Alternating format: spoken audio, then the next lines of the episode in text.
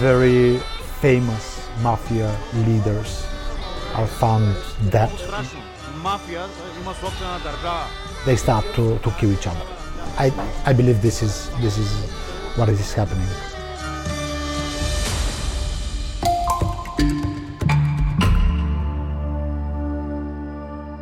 Ja nazywam się Kuba Górnicki, a to jest Outriders Podcast. Odcinek pomagała zrealizować mi Zuzanna Olejniczak, a realizuje Marcin Chims.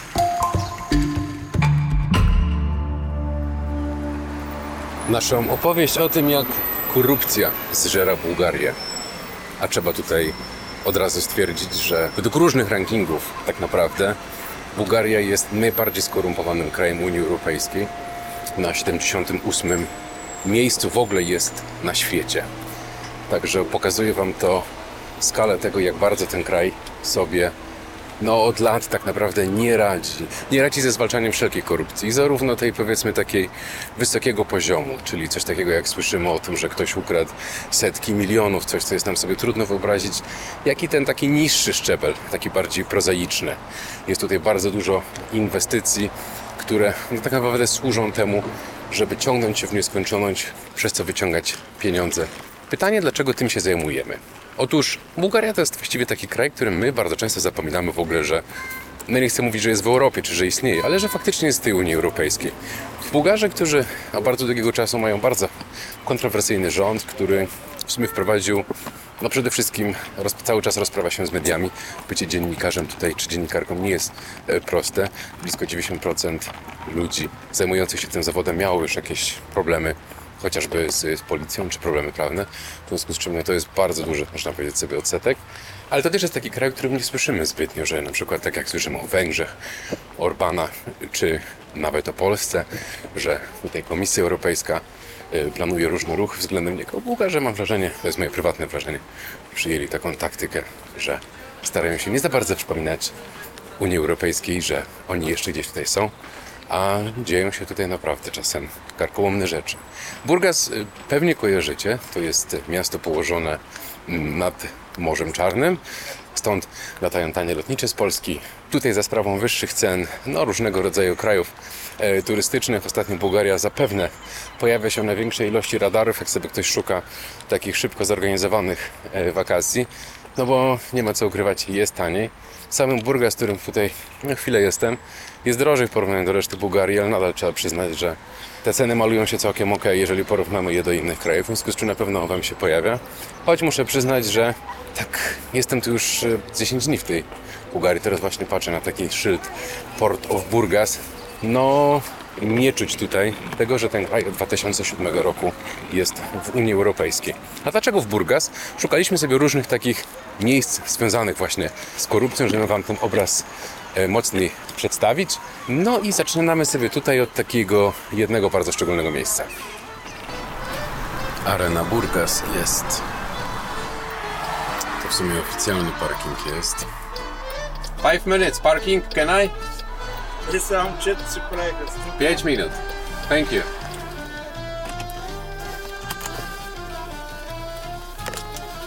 Okej. Renę otwarte niedawno, jakieś całe dwa tygodnie temu. Faktycznie część tych rzeczy wygląda na nowe, natomiast jest tutaj bardzo...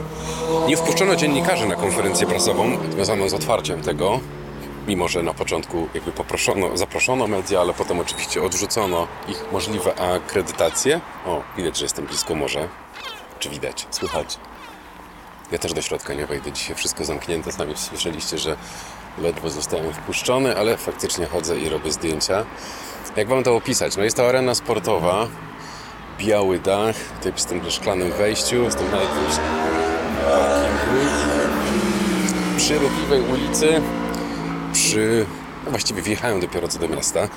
Za chwilę będę jechał trochę dalej, głębiej. Oczywiście jej konstrukcja była opóźniona. Koszta znacząco przekroczyły e, zakładany budżet.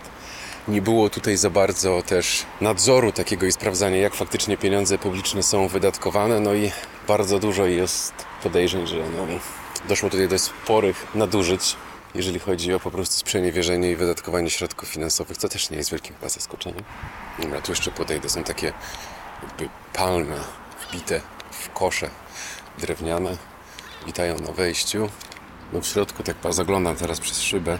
Widać, że nowe, że sporo brakuje, już trochę nasyfione nawet. No i to jest jeden właśnie z takich symboli korupcji, ale to nie jedyny.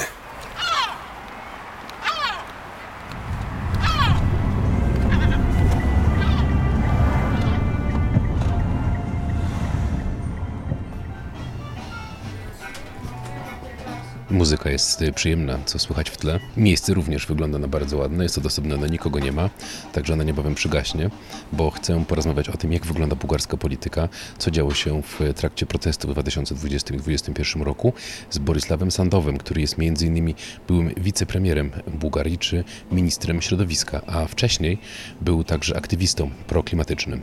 I tylko dodam, że on wybrał to miejsce. Z Borisławem Sandowem porozmawiałem o Bułgarii, która jest najmłodszym członkiem Unii Europejskiej. Opowiadał on o doświadczeniach z nacjonalizmem i o tym, co spowodowało bardzo gorące protesty w 2020 roku. Protesty, których efekty czuć w kraju do dzisiaj zresztą. As uh, one of the newest but already 15 years old uh, EU member, Uh, Jako jeden z najmłodszych, ale już z 15-letnim stażem członków Unii Europejskiej, jesteśmy na drugim etapie reform naszego kraju. Kraju postkomunistycznego i posttotalitarnego. Teraz jesteśmy bardziej nowocześni i otwarci na świat, ale w samej Unii Europejskiej kryjemy się gdzieś z tyłu. To dla nas, Bułgarów, bardzo specyficzne. Nie lubimy dużo mówić o sobie poza naszym krajem. Historycznie patrząc, mamy jako państwo bogate doświadczenie udzielania ogromnej władzy ugrupowaniom nacjonalistycznym i populistycznym, ludziom, którzy próbują wykorzystać taką okazję do budowania własnej tożsamości. Nawet tożsamość patriotyczna i narodowa nie powinna być budowana na wybranych fragmentach z przeszłości.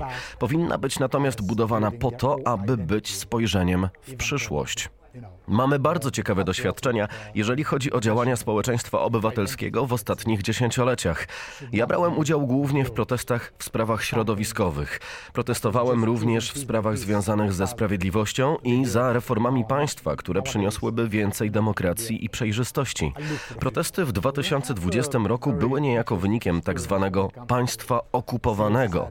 Mam na myśli Bułgarię jako państwo okupowane przez ukryte siły i oligarchów.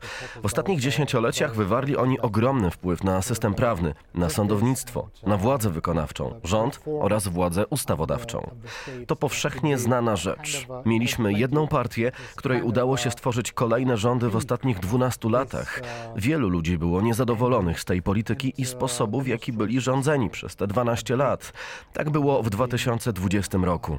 To był szczyt tamtego gniewu, a same demonstracje były dość duże. Domagano się sprawiedliwości i niezależności różnych instytucji, na przykład niezależnego wymiaru sprawiedliwości i sądownictwa, niezależnego od wpływów brutalnej władzy i oligarchii.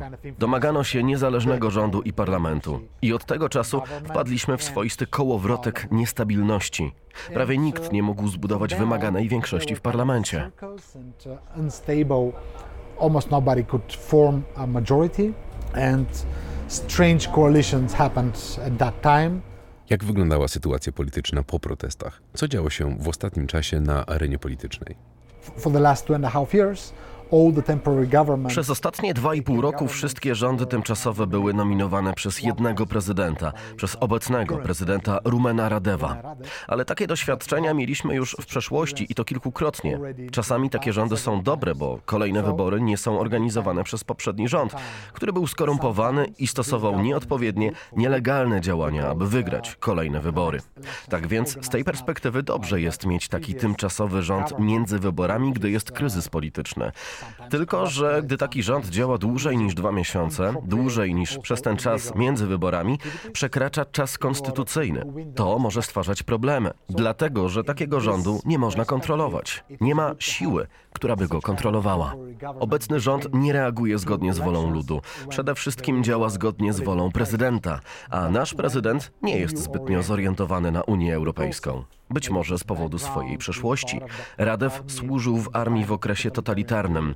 Wpływy ówczesnej Rosji, Związku Radzieckiego były wtedy w Bułgarii ogromne, ponieważ byliśmy częścią bloku wschodniego. Opowiedz mi trochę tak o waszym społeczeństwie, tak wyobraź sobie, że mówisz do ludzi, którzy no, jakby mniej wiedzą o Bułgarii, tak na, na co dzień. Czy ono jest podzielone, czy, czy nie? Jak silna jest ta polaryzacja ze względu na to, co dzieje się w kraju, w szczególności politycznie? Indeed, the society is very much divided. Uh, W niektórych sprawach wewnętrznych jesteśmy bardzo podzieleni. W rezultacie mamy może 15 partii reprezentowanych w parlamencie, pogrupowanych w różnych koalicjach, ale to wciąż wiele partii politycznych. Największa z nich ma jedną czwartą głosów. Sformowanie rządu jest więc bardzo trudne. Teraz, po raz pierwszy od dwóch lat, dwie siły mogą utworzyć rząd. Zazwyczaj potrzeba do tego trzech partii. Ja byłem członkiem rządu w składzie z czterema siłami politycznymi, z których trzy były w koalicjach. I naprawdę trudno jest w takiej sytuacji sobie z tym radzić i znaleźć konsensus w konkretnych sprawach. uh, some that are happening. I mean, internal. A jak wygląda korupcja w kraju, tak z twojej perspektywy? When it comes to corruption, it's from the very low level, like uh, drivers who are breaking the uh, the law. To jest największy problem. Korupcja to największy problem.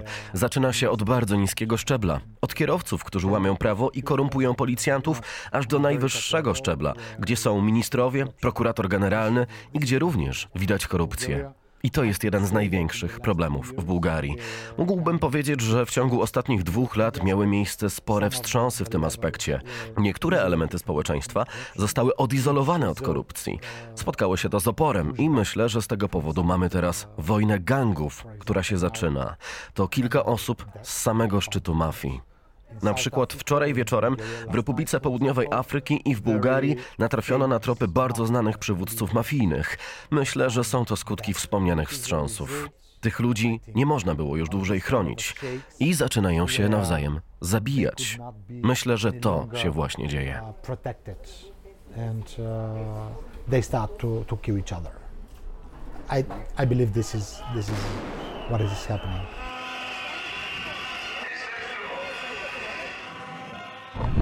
Teraz szybkie przemieszczenie się na kolejne spotkanie, żeby porozmawiać o tym, jak media walczą tutaj z korupcją, albo nie walczą, bo Bułgaria jednak, no, pomimo tego, że w 2007 roku weszła do Unii Europejskiej, to też ma za sobą okres rządów, w ramach których mocno z mediami walczono.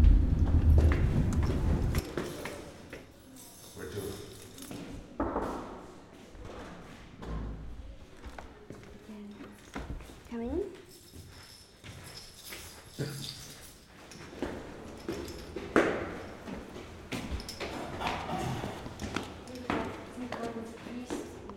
Well, my name is Ilya. Nazywam się Ilja Wolkow i jestem członkiem zarządu Bułgarskiego Stowarzyszenia Dziennikarzy Europejskich. Jestem dziennikarzem i profesorem nadzwyczajnym dziennikarstwa na Uniwersytecie w Sofii. My name is Kamelia Ivanova. Ja nazywam się Kamelia Iwanowa. Również jestem członkiem zarządu Stowarzyszenia Dziennikarzy Europejskich. Obecnie pracuję jako dziennikarka w mediach zagranicznych i razem z Ilią realizujemy nasz wydawany co dwa lata raport o wolności mediów. To osobny projekt, który realizujemy od jakichś 10 lat. Tak, od 10 lat. Ten projekt jest znakiem rozpoznawczym naszego stowarzyszenia. Staramy się go przygotowywać co dwa lata. Sprawdzamy, jakie jest poczucie wolności dziennikarzy w ich miejscu pracy w Bułgarii. Cóż, w każdym raporcie staramy się zawrzeć różne tematy i problemy dotyczące bułgarskich mediów i dziennikarzy. W ostatnim raporcie zawarliśmy kilka pytań dotyczących pandemii, wojny w Ukrainie oraz dezinformacji. Ponadto pisaliśmy o bułgarskich organizacjach sprawdzających i weryfikujących fakty. Każdy rok i każdy raport jest inny, ale pewne tematy i pytania powtarzają się w każdym raporcie. raporcie Różnice? Cóż, w ubiegłym roku przygotowaliśmy raport i opisaliśmy sytuację dziennikarzy w innym kontekście społeczno-gospodarczym, ponieważ przez dwa ostatnie lata cały czas mieliśmy wybory. To był czas czterech czy pięciu kampanii wyborczych do parlamentu i rządu. I to jest bardzo silny czynnik, który wpłynął na system medialny. Widzimy, że naciski polityczne na bułgarskie media i dziennikarzy oraz cenzura są obecnie bardzo silne. Media and journalists. Jaki stosunek do mediów ma obecny rząd? Musimy wyróżnić poszczególne okresy. Gdy władze sprawowały kolejne rządy Bojko Borisowa, systematycznie spadaliśmy w rankingu wolności mediów Reporterów Bez Granic. To pokazywało, jak bardzo ten system był zależny od wpływów politycznych. Potem wkroczyliśmy w erę rządów tymczasowych, kiedy właściwie czas i reformy zostały zamrożone. Byliśmy wtedy narażeni na bezpośrednie wpływy rosyjskie za sprawą prorosyjskiego prezydenta, który te rządy powoływał. I właściwie awansowaliśmy w tym konkretnym rankingu, gdyż wszyscy politycy byli zajęci własnymi problemami i nie mogli bezpośrednio wpływać na sektor medialny. To jest ta mała różnica, którą teraz mamy. Generalnie, jak pokazuje nasz raport, media i dziennikarze są, powiedzmy, związani z sytuacją polityczną i osobami sprawującymi władzę. Czy w Bułgarii istnieje rozwinięte dziennikarstwo śledcze? Ile jest takich organizacji czy osób się tym zajmujących? Well, Powiedziałabym, że stoi na granicy przetrwania. Takich grup jest niewiele, podobnie jak dziennikarze, którzy są odpowiednio wyszkoleni i są prawdziwymi ekspertami w prowadzeniu śledztw. Jest ich bardzo niewielu z powodu braku pieniędzy i ryzyka, jakie ponoszą w swoich dochodzeniach. Kolejna rzecz, ci nieliczni, którzy pracują nad wyłapywaniem korupcji, nie cieszą się publicznym zainteresowaniem. Po pierwsze, największe media ich ignorują i nie informują o wynikach śledztw, a druga sprawa to pewna bułgarska mentalność. Ludzie tak mają dość tej sytuacji z brakiem reform, z brakiem rozwoju, że mają tendencję do ignorowania tego, czy dany polityk jest skorumpowany, czy nie. To brak mechanizmów samoregulujących w tkance samego społeczeństwa. In the tissue of the, of the society itself. A powiedz mi, czy bułgarskie społeczeństwo ufa mediom? Jakie tutaj są? Są jakieś dane na ten temat? Bardzo źle. Wielu obywateli uważa, że dziennikarze i politycy współpracują ze sobą, a media służą partiom politycznym i ośrodkom władzy. Społeczne zaufanie do mediów jest niestety takie samo jak zaufanie do instytucji i do rządu. Unfortunately. Jednym z wyjaśnień jest dość niska umiejętność korzystania z mediów. Odbiorcy nie mają odruchu sprawdzania źródeł, aby mieć wiadomości z co najmniej dwóch mediów przed podjęciem decyzji. Bardzo niewielu czyta w obcych językach. Tak więc zawęża to źródła, z których korzystają i czyni ich bardzo podatnymi na propagandę i dezinformację. Okej. Prosto. Na prawo. Prosto cały czas. Prosto, prosto. Cały czas. Na, prawo, na prawo. No, u was prawo prosto, okej. Ja, okej. Karta. Kart. 20 lewo. Thank you. Z przygodami, ale dojechałem. Mam tutaj spotkanie z Nikolajewem Stajkowem, który jest dziennikarzem śledczym i pracuje w Anti-Corruption Fund. I porozmawiamy z nim na temat no, skali korupcji, tego wszystkiego, e, co oni robią, żeby z nią walczyć, co się udaje, co się nie udaje. Jestem, jestem bardzo ciekaw.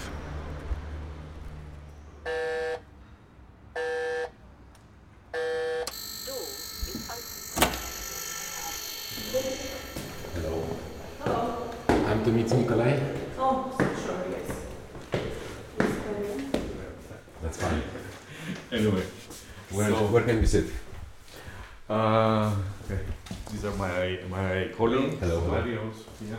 Z Nikolajem porozmawialiśmy o skali korupcji w kraju. Zapytałem go o to, jak ona jest duża i jak wygląda na różnych poziomach tych, zarówno powiedzmy takich high level ministerialnych, czy takich prostszych, że tak powiem, czyli nie wiem, łapówka, które wręcza się policjantom czy jakimś prostym urzędnikom. Bulgarian institutions that are responsible Bułgarskie instytucje, które są odpowiedzialne za walkę z korupcją, nie tylko prokuratura, ale także Komisja Antykorupcyjna i Wywiad Finansowy, który jest częścią Agencji Bezpieczeństwa Narodowego, są politycznie podporządkowane od dziesięcioleci. Stworzyło to kulturę bezkarności, obecną szczególnie na wysokich i średnich szczeblach władzy.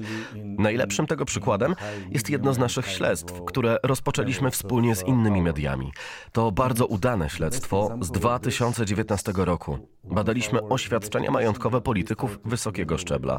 Przez lata ta bezkarność i polityczna podległość Komisji Antykorupcyjnej oraz innych odpowiedzialnych za zwalczanie korupcji organów stworzyła tak frywolny stosunek do oświadczeń majątkowych, że problem był naprawdę poważny. Liczony w dziesiątkach przypadków.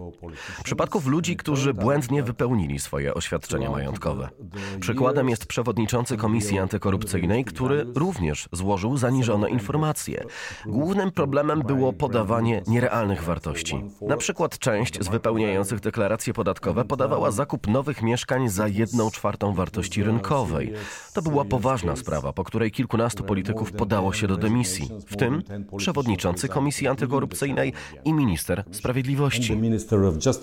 A jak wygląda ta korupcja niższego szczebla? Teraz jest bardzo zły czas dla skorumpowanych urzędników publicznych niskiego szczebla, pozbawionych politycznego zaplecza.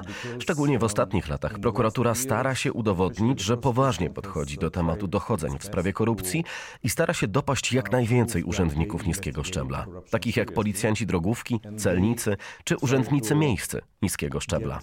Oglądaliśmy dumnych prokuratorów pokazujących efekty dochodzeń w sprawie przestępstw związanych z korupcją i chwalących się 80% skutecznością w dochodzeniu i ściganiu skorumpowanych osób. Natomiast to, co my robimy w naszym corocznym przeglądzie przypadków korupcji na wysokim szczeblu, obejmuje tylko szczyt piramidy władzy. Pokazujemy tylko górę i widzimy statystycznie, zarówno ilościowo, jak i jakościowo, jaki jest efekt końcowy prac prokuratury i Komisji Antykorupcyjnej. Okazuje się, że stosunek 80 do 20 w statystykach dotyczących korupcji jest odwrotny w przypadku korupcji na wysokim szczeblu i wynosi 20 do 80. Dowodzi to tylko jednego. Podejście i postępowanie w sprawach dotyczących korupcji na wysokim szczeblu nie jest takie samo, z tymi samymi kryteriami, tym samym tempem, tą samą uwagą i wiedzą, jak w przypadku normalnych spraw dotyczących korupcji. Po serii trudnych odpowiedzi postanowiłem dowiedzieć się, jak Nikolaj patrzy i zapatruje się na przyszłość swojego kraju i czy z wieloletnią korupcją da się coś jeszcze zrobić. I am moderately positive and, and, and optimistic because I see, especially with the latest... Jestem umiarkowanym optymistą. Widzę, że szczególnie po ostatnim konflikcie w prokuraturze ukazał się nam brzydki i skorumpowany obraz wewnątrz. Wiadomo więc, że nastąpi zmiana. To, czego się obawiam, to udzielanie amnestii skorumpowanym politykom w przyszłości. Brzmi bardzo kusząco, aby osiągnąć szybkie i widoczne rezultaty. A ja myślę, że tak naprawdę podsyca to kulturę bezkarności. Obecnie główną przeszkodą są politycy z lat 90. z kryminalną przeszłością, zepsuci do szpiku kości. Oni fizycznie walczą, aby uchronić się przed postępowaniem karnym. Bułgaria powinna skończyć z tymi ludźmi z lat 90., którzy weszli do polityki. Ludźmi, którzy są symbolem przeszłości, o której należy zapomnieć. Ludźmi z prywatną ochroną, firmami ubezpieczeniowymi, gangsterami. Ludźmi, którzy muszą przejść do przeszłości, a niektórzy z nich muszą trafić gdzieś indziej. Jako przykład, co dzieje się ze skorumpowanymi politykami. Myślę, że bułgarska polityka potrzebuje bardzo dobrej ilustracji, co dzieje się ze skorumpowanymi politykami. Tego nam w tej chwili brakuje. What happens with corrupted politicians, which we don't have to the moment. W dniu, w którym nagrywamy ten odcinek, dwie bułgarskie partie polityczne osiągnęły porozumienie w sprawie rządu koalicyjnego po pięciu wyborach w ciągu ostatnich dwóch lat. Pięciu. Centroprawicowa partia GERB, która wygrała wybory parlamentarne w zeszłym miesiącu, porozumiała się z zajmującą drugie miejsce koalicją demokratyczną. Zgodnie z tym porozumieniem program rządu ma być prounijny. Priorytetami jego działań jest wejście do strefy Schengen oraz wprowadzenie euro jako waluty kraju, a także zwalczanie rosyjskich wpływów w bułgarskim sektorze bezpieczeństwa. Bułgaria to nie jedyny kraj w tym regionie, którym zajęliśmy się w Outriders Podcast. Możecie posłuchać też naszych ostatnich materiałów, na przykład z Rumunii, gdzie sprawdziliśmy jak dorośli Rumuni urodzeni w czasach dekretu zakazującego aborcji poszukują teraz swojej tożsamości i sprawiedliwości. Wychowani w domach dziecka i szpitalach starają się poznać swoją historię.